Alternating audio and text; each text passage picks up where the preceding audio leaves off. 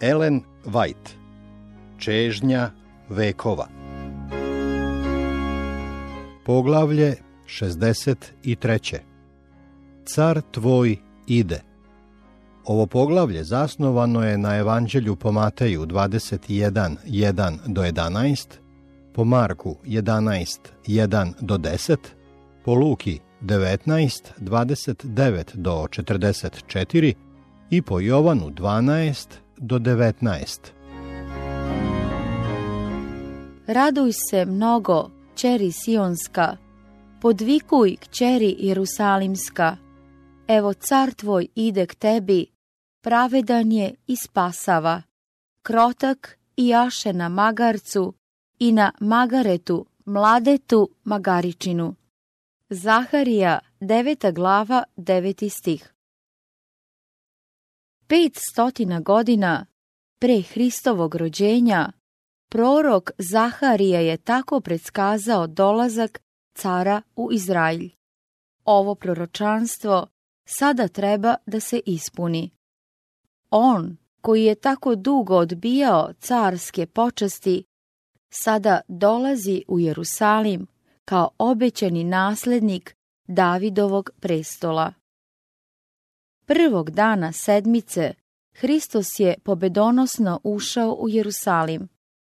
Mnoštvo koje se sjatilo da ga vidi u Vitaniji, sada ga je pratilo željno da vidi kako će biti primljen. Mnogo naroda uputilo se u grad da svetkuje pashu, pa su se i oni pridružili mnoštvu koje je pratilo Isusa. Izgledalo je kao da se cela priroda raduje.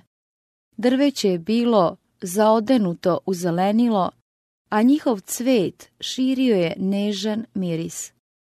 Novi život i radost oživljavali su ljude. Nada u novo carstvo opet se budila. Nameravajući da jašući uđe u Jerusalim, Isus je poslao dvojicu svojih učenika da mu dovedu jednu magaricu i njeno magare. Prilikom svoga rođenja, spasitelj je zavisio od gostoljubljivosti stranaca. Jasle u kojima je ležao bile su pozajemljeno mesto za odmor. Sada, iako je stoka po brežuljcima na hiljade njegova, zavisio je od ljubaznosti stranca da mu da životinju na kojoj će kao car ući u Jerusalim. Međutim, u iscrpnim uputstvima koje je dao svojim učenicima za ovaj naročiti posao, opet se otkrilo njegovo božanstvo. Kao što je i predskazao, molba oni trebaju gospodu, odmah je ispunjena. Isus je izabrao da se posluži magaretom na koje još nijedan čovek nije seo. Sa radosnim oduševljenjem učenici su stavili svoju odeću na životinju i posadili svog učitelja na nju. Do tada je Isus uvek putovao pešice i učenici su se u početku čudili što je ovoga puta izabrao da jaši. Međutim, nada je razvedrila njihova srca radosnom misli da će on uskoro ući u glavni grad, proglasiti se carem i uspostaviti svoju carsku vlast. Dok su izvršavali povereni zadatak, saopštavali su svoje žarka nadanja Isusovim prijateljima i uzbuđenje se nadaleko proširilo, tako da je iščekivanje u narodu dostiglo vrhunac. Hristo se za carski ulazak pridržavao jevrejskog običaja. Životinja na kojoj je jahao bila je životinja koju su jahali izraelski carevi i proročanstvo je preskazalo da će Mesija tako doći u svoje carstvo. Čim su ga postavili na magare, glasan pobedonosni poklič odjeknuje vazduhom. mnoštvo ga je pozdravljalo kao Mesiju, kao svoga cara.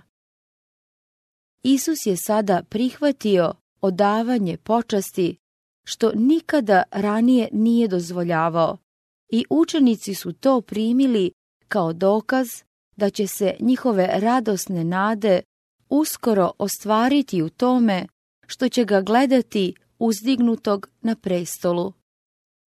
Mnoštvo je bilo ubeđeno da je kucnuo čas njihovog oslobođenja. U mašti su gledali rimske armije proterane iz Jerusalima, a Izraelj još jednom kao nezavisan narod. Svi su bili srećni i uzbuđeni. Ljudi su se međusobno utrkivali u ukazivanju poštovanja. Nisu mu mogli ukazati čast spoljašnjom raskoši i sjajem, već su mu prineli na dar zahvalnost srećnih srca. Nisu mogli da ga daruju skupocenim darovima, već su po njegovom putu širili svoje gornje haljine kao čilim, zasipajući put olistalim, maslinovim i palminim granama. Nisu mogli da povedu pobedonosnu povorku nikakvim carskim zastavama, već su sekli široke palmine grane, simbol pobede same prirode i njima visoko mahali, glasno kličući i pevajući slavopoje. Kako su odmicali, broj pratilaca stalno se povećavao onima koji su čuli o Isusovom dolasku i žurili da se pridruže povorci.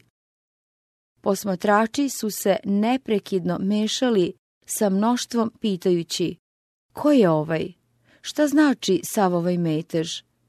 Svi su oni čuli o Isusu i očekivali da pođe u Jerusalim, ali znali su da je on dosad sprečavao sve napore da ga postave na presto, pa su bili veoma iznenađeni kada su doznali da je to on. Pitali su se šta je izazvalo ovu promenu kod onoga koji je objavio da njegovo carstvo nije od ovoga sveta. Njihova pitanja učutkana su pobedničkim klicanjem. Revnosno mnoštvo ga je stalno ponavljalo, a udaljen narod ga je prihvatio, tako da su odjekivali okolni brežuljci i doline. Sada se povorci pridružilo mnoštvo iz Jerusalima. Od mnoštva koje se okupilo da prisustvuje pashi, hiljade njih pošli su da dobrodošlicom pozdrave Isusa. Pozdravljali su ga mašući palmovim granama i pevanjem svetih pesama. Sveštenici u hramu oglasili su se trubama za večernju službu, ali malo ljudi se odazvalo, pa su nespokojni poglavari govorili jedni drugima. Svet je pošao za njim. Nikada ranije u svom zemaljskom životu Isus nije dozvolio mnoštvu tako javno ispoljavanje raspoloženja.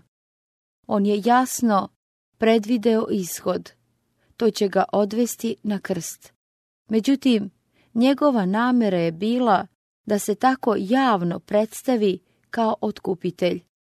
Želeo je da skrene pažnju na žrtvu koja treba da kruniše njegovu misiju za pali svet.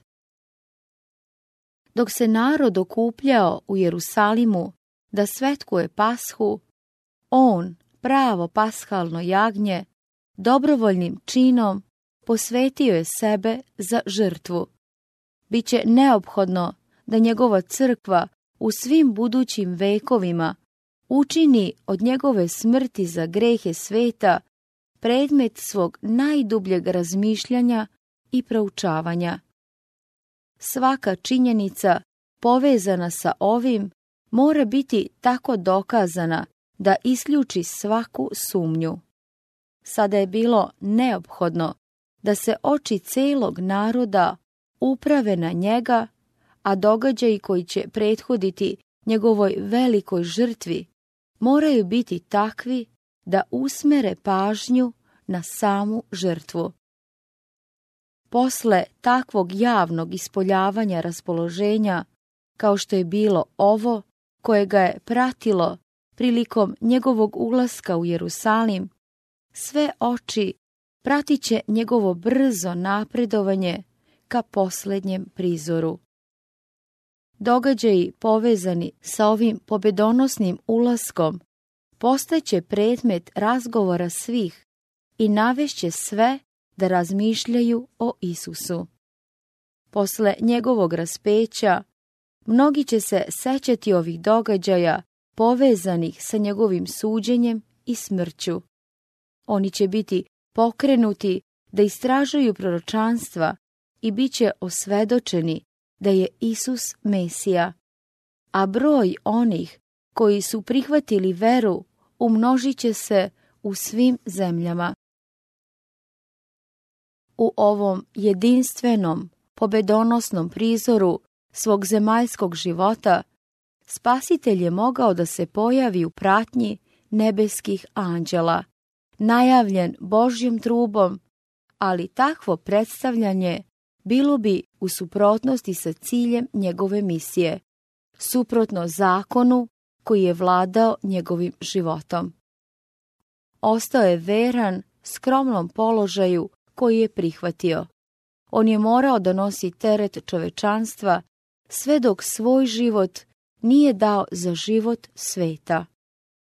Ovaj dan, koji je učenicima izgledao kao najlepši dan u njihovom životu, bio bi pomračen turobnim oblacima da su znali da je ovaj prizor radosti bio samo uvod u patnje i smrt njihovog učitelja. Iako im je često govorio o svojoj neizbežnoj žrtvi, ipak u sadašnjoj radosti, pobedonosnoj povorci, zaboravili su njegove žalosne reči i očekivali njegovu srećnu vladavinu na Davidovom prestolu. Povorka se stalno povećavala i sa nekoliko izuzetaka. Svi koji su joj se pridružili bili su zahvaćeni nadahnućem toga trenutka i doprineli da se razlegnu slavopoji koji su odjekivali i ponovo odjekivali brežuljcima i dolinama. Klicanje se neprekidno oglašavalo. Osana sinu Davidovu, blagosloven koji ide u ime gospodnje. Osana na visini. Nikada ranije svet nije video takvu pobedonosnu povorku. Ona nije bila nalik na povorke čuvenih zemaljskih osvajača. Ovaj prizor nije isticao tužnu povorku zarobljenika kao trofej carskog junaštva. Ali oko spasitelja bili su slavni trofeji njegovog dela ljubavi za grešnog čoveka. Bili su to robovi koje je on izbavio od sotonske sile, koji su slavili Boga za svoje oslobođenje. Povorku su vodili slepi kojima je povratio vid, nemi kojima je razrešio jezik, klicali su najglasnije Hosana. Hromi koje je izlečio, poskakivali su radosni i bili najmarljiviji u kidanju palmovih grana i mahanju njima pred spasiteljem. Udovice i siročad uzvisivali su Isusovo ime zbog njegovih dela milosrđa prema njima. Gubavci, koje je on očistio, širili su svoju čistu odeću na njegovom putu i pozdravljali ga kao cara slave. Oni koje njegov glas probudio iz smrtnog sna, nalazili su se u ovom mnoštvu. Lazar, čije je telo već počelo da se raspada u grobu, ali koji se sada radovao u snazi i slavnoj muževnosti, vodio je životinju na kojoj je spasitelj jahao. Mnogi fariseji bili su svedoci ovog prizora i goreći zlobom i pakošću pokušavali su da okrenu struju osjećanja naroda. Svim svojim autoritetom pokušavali su da učutkaju narod, ali njihovi pozivi i pretnje samo su povećavali oduševljenje. Uplašili su se da će ovo mnoštvo snagom svoje mnogobrojnosti učiniti Isusa carem.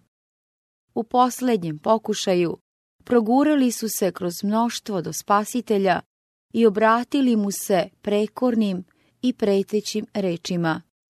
Učitelju, zapreti učenicima svojim.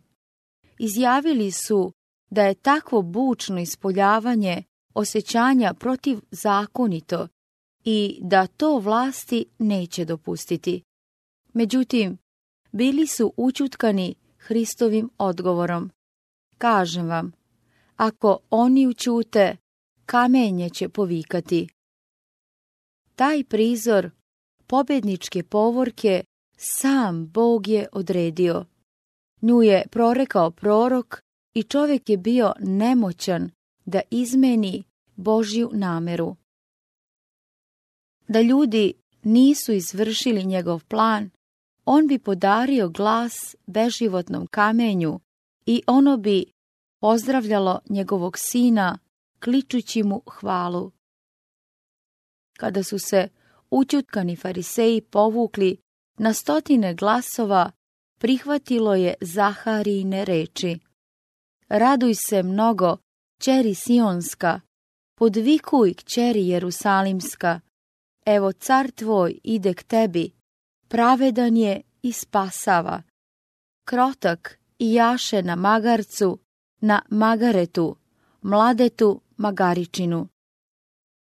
Kada je povorka stigla na vrh brežuljka i počela da se spušta u grad, Isus je zastao i sa njim celo mnoštvo. Pred njima je ležao Jerusalim u svoj svojoj slavi, okupan sjajem zalazećeg sunca. Hram je privlačio sve oči. U sjajnoj veličanstvenosti uzdizao se iznad svega ostalog i izgledao je kao da pokazuje prema nebu, kao da upućuje narod prema jedinom pravom i živom Bogu. Hram je dugo bio ponos i slava jevrejskog naroda.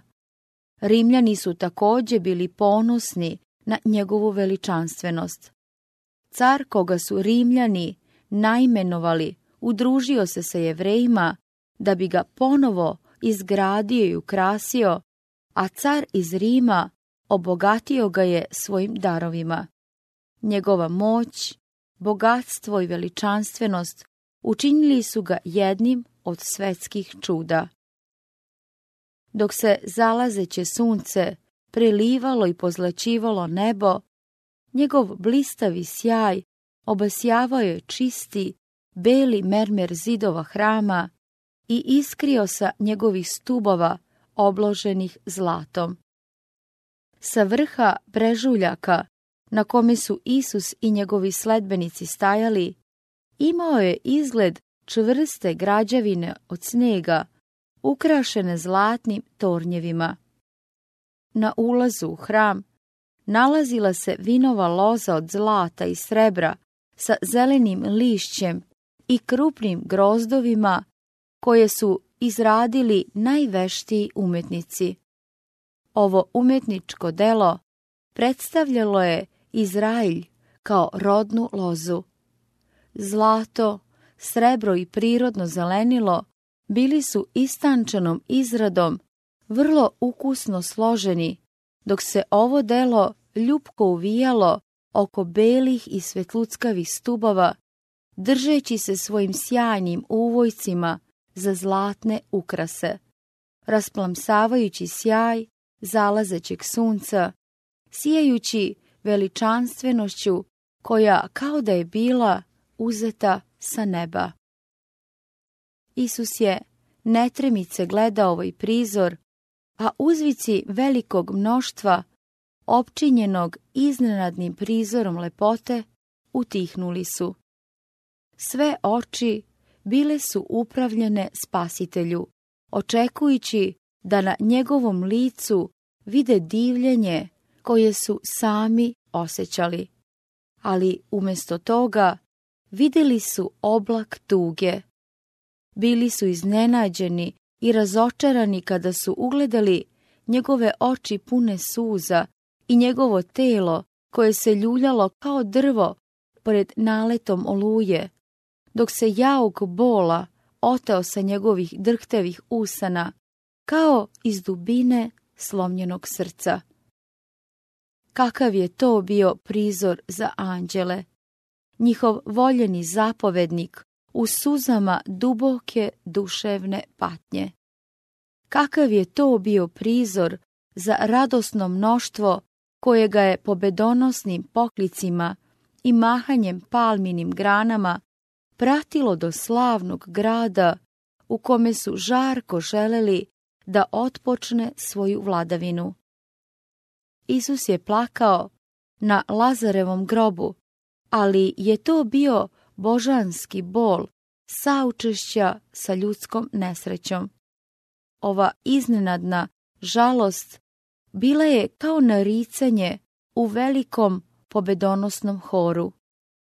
Usred prizora radosti u kome su mu svi ukazivali počasti, Izraeljev car bio je u suzama, ne u tihim suzama radosnicama, već u suzama i jecejima neizdržive, duboke, duševne patnje. Mnoštvo je zahvatila iznenadna tuga. Njihovi uzvici su utihnuli. Mnogi su plakali iz saosećanja prema bolu koji nisu bili u stanju da razumeju. Isus nije plakao zbog patnji koje su ga čekale. Upravo pred njim nalazila se Getsimanija, gde će ga uskoro nadkriliti užas tame.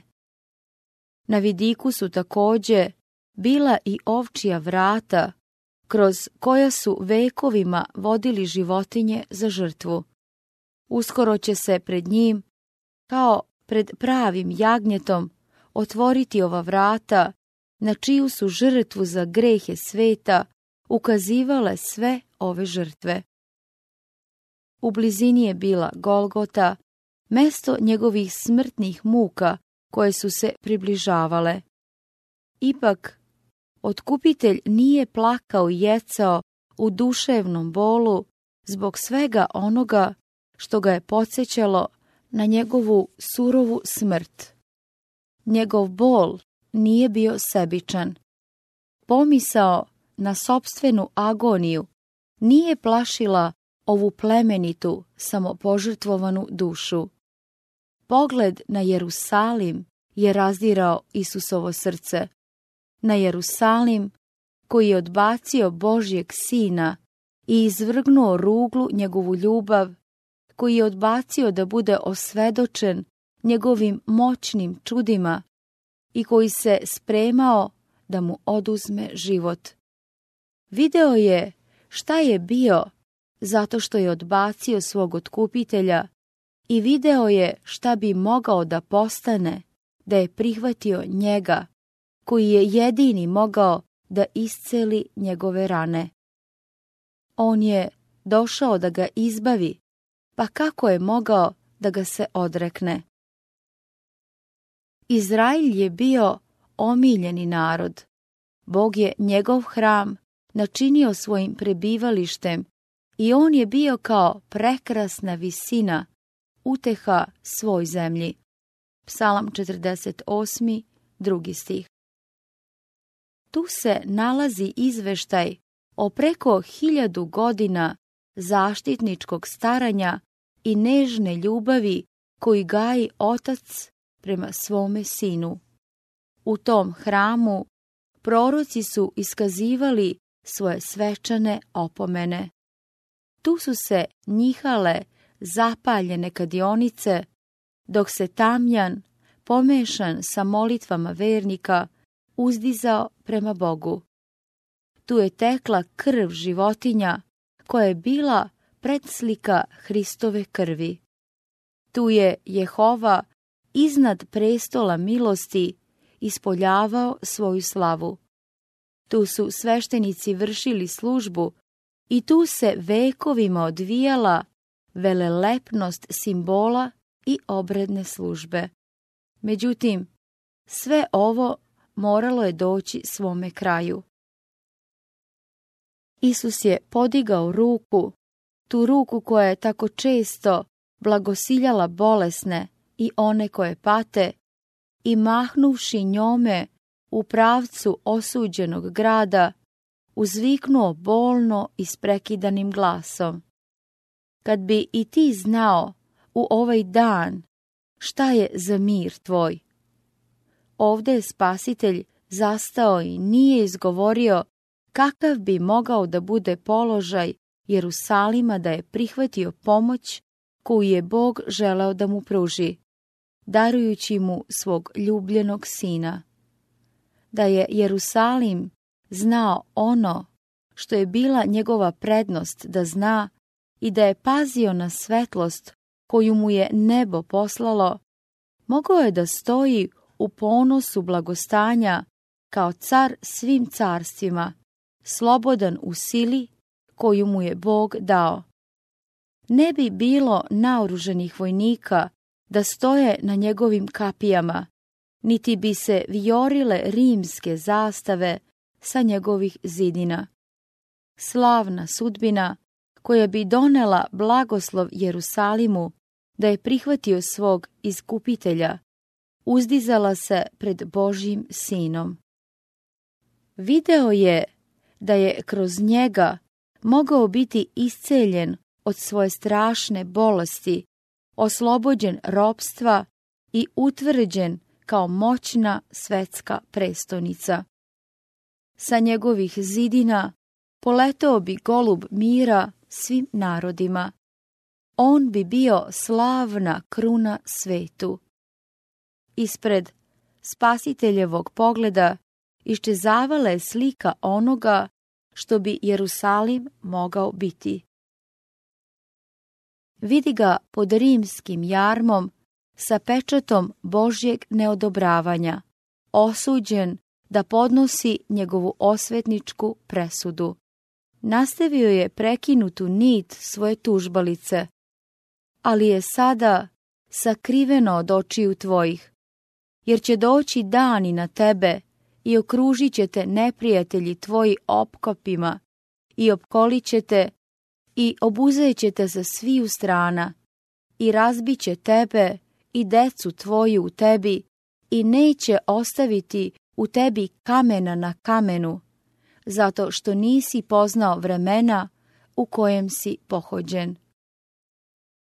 Hristos je došao da spase Jerusalim i njegovu decu, ali farisejska oholost, licemerstvo, ljubomora i zloba sprečile su ga da ostvari svoju nameru.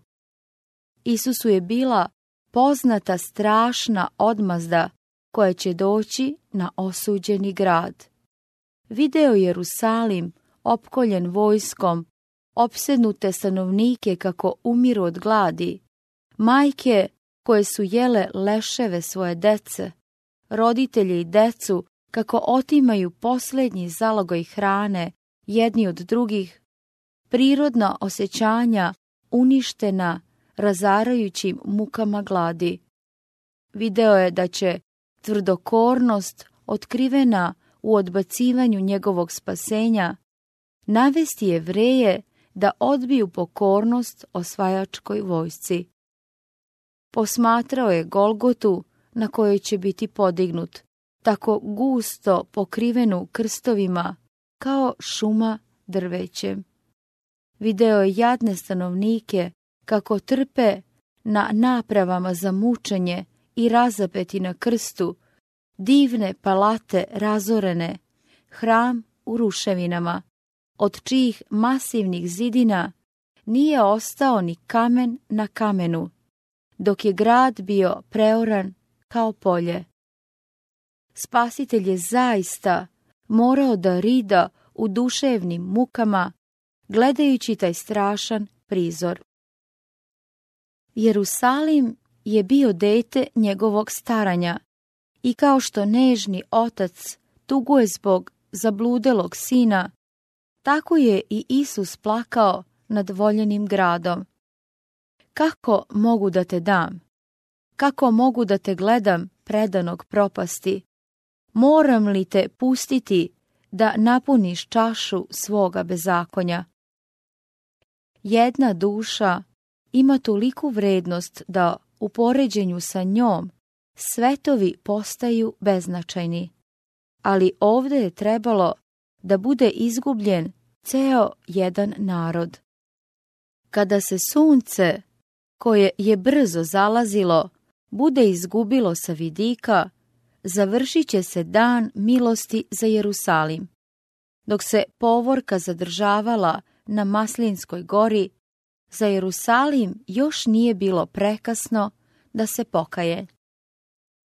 Anđeo milosti tada je savio svoja krila, sišao sa zlatnog prestola da bi ustupio mesto pravdi i osudi koja brzo dolazi. Međutim, Hristovo veliko srce ljubavi još uvijek se molilo za Jerusalim koji je prezreo njegovu milost, omalovažavao njegove opomene i upravo se spremao da svoje ruke natopi njegovom krvi. Kada bi samo Jerusalim želeo da se pokaje, još uvijek ne bi bilo prekasno. Dok su posljednji zraci zalazećeg sunca počivali na hramu, kuli i vitkom tornju, neće li ga neki dobri anđeo povesti ka spasiteljevoj ljubavi i sprečiti njegovu propast? Prekrasni, ali grešni grade, koji si kamenovao proroke, koji si odbacio Božjeg sina, koji si svojom okorelošću sam sebe sputao okovima ropstva, tvoj dan milosti je skoro na izmaku. Ipak, Božji duh ponovo je progovorio Jerusalimu. Pre nego što je prošao dan, još jedno svedočanstvo je dato za Hrista. Podigao se glas svedoka, odgovarajući na poziv iz proročke prošlosti. Ako Jerusalim bude čuo poziv, ako bude prihvatio spasitelja koji ulazi kroz njegove kapije, još uvijek može biti spasen. Do poglavara je stigla vest da se Isus, praćen velikim mnoštvom, približava gradu. Ali za Božjeg sina oni nisu imali dobrodošlicu. U strahu izašli su mu u susret, nadajući se da će rasterati mnoštvo. Kada je povorka počela da silazi sa Maslinske gore, poglavari su joj presekli put. Raspitivali su se za uzrok tako bučne radosti. Kada su upitali ko je to, učenici nadahnuti duhom dali su odgovor na ovo pitanje. Ubedljivim tonom ponavljali su proročanstva koja su se odnosila na Hrista. Adam će vam reći, to je žanino seme koje će stati na glavu zmiji. Pitajte Avrama, pa će vam reći, on je Melhisedek, car Salimski, car mira. Prva Mojsijeva, 14. glava, 18. stih. Jakov će vam reći, to je onaj kome pripada palica vladalačka od kolena judinog. Isaija će vam reći, Emanuilo, divni savjetnik, Bog silni, Otac večni, knez mirni. Isaija, sedma glava, 14. stih, deveta glava, šesti stih. Jeremija će vam reći, klica Davidova, gospod, pravda naša, Jeremija 23. glava, 6. stih.